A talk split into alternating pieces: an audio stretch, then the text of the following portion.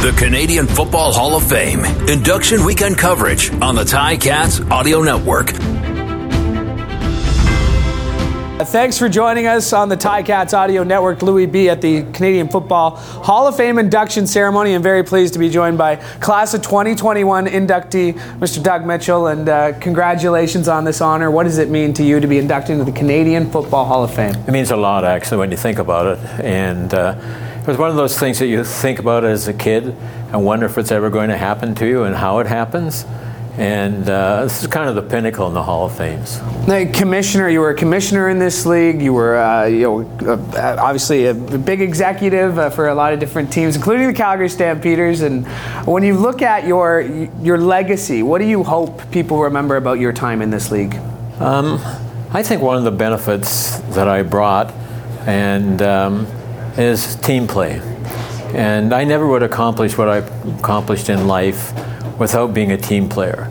And even the teams that I played for, I was a team player. But even my law firm, when I led us from an eight-man firm to the largest firm in Canada, you had to get people on board, and you had to do it on the basis that you were a team player. It wasn't about you; it was about the firm.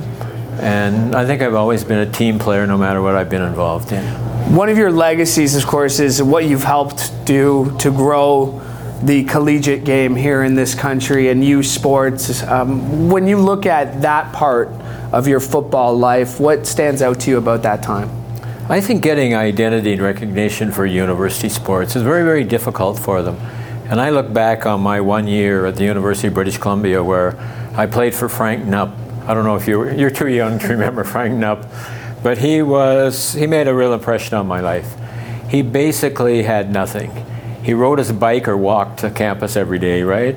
And um, I would try and find our teammates at dinner time, and I'd always find them at Frank's house. He and his wife would be serving the board table to about 12 or 15 people every night. And he didn't want anything but success. He said to me one day, Doug, I have two jobs one to win football games, and one to create boys into men. And he, he lived by that. He didn't want anything materially, he just wanted to help people. And he was the consummate giver and to be able to do this, to be able to share this this class of inductee with Orlando Steinauer, I know someone you know well, and yeah. to do it in this building, and I know you're very proud of your son and, and what your son has done with this team, but what does that mean to you? Uh, it's kind of great, right? You, you, you, don't really think of it at the time, but um, no, Scott's done really well. And he's a team player. Uh, when he talks about the Hamilton Tigers Cats, he makes sure he always talks about Bob Young, right? And Bob really is the creator of the team, and they've been a great uh, team together. And Scott has the same traits, I think ability to give others credit. And you know, there are people that take credit for something they don't do, right? You meet a lot of those people in life. Well, you looked at me like that.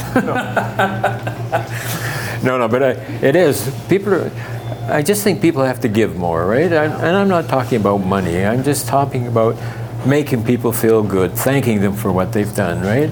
I think it's tremendously important. And you mentioned that the culture here and the culture that Scott's a part of with the Ticats, that's certainly true here. So uh, congratulations on this honor, Doug, and uh, enjoy the evening because I know it's going to be special for you. Thank you very much. Appreciate it. Thank you. This is a special presentation of the Ticats Audio Network.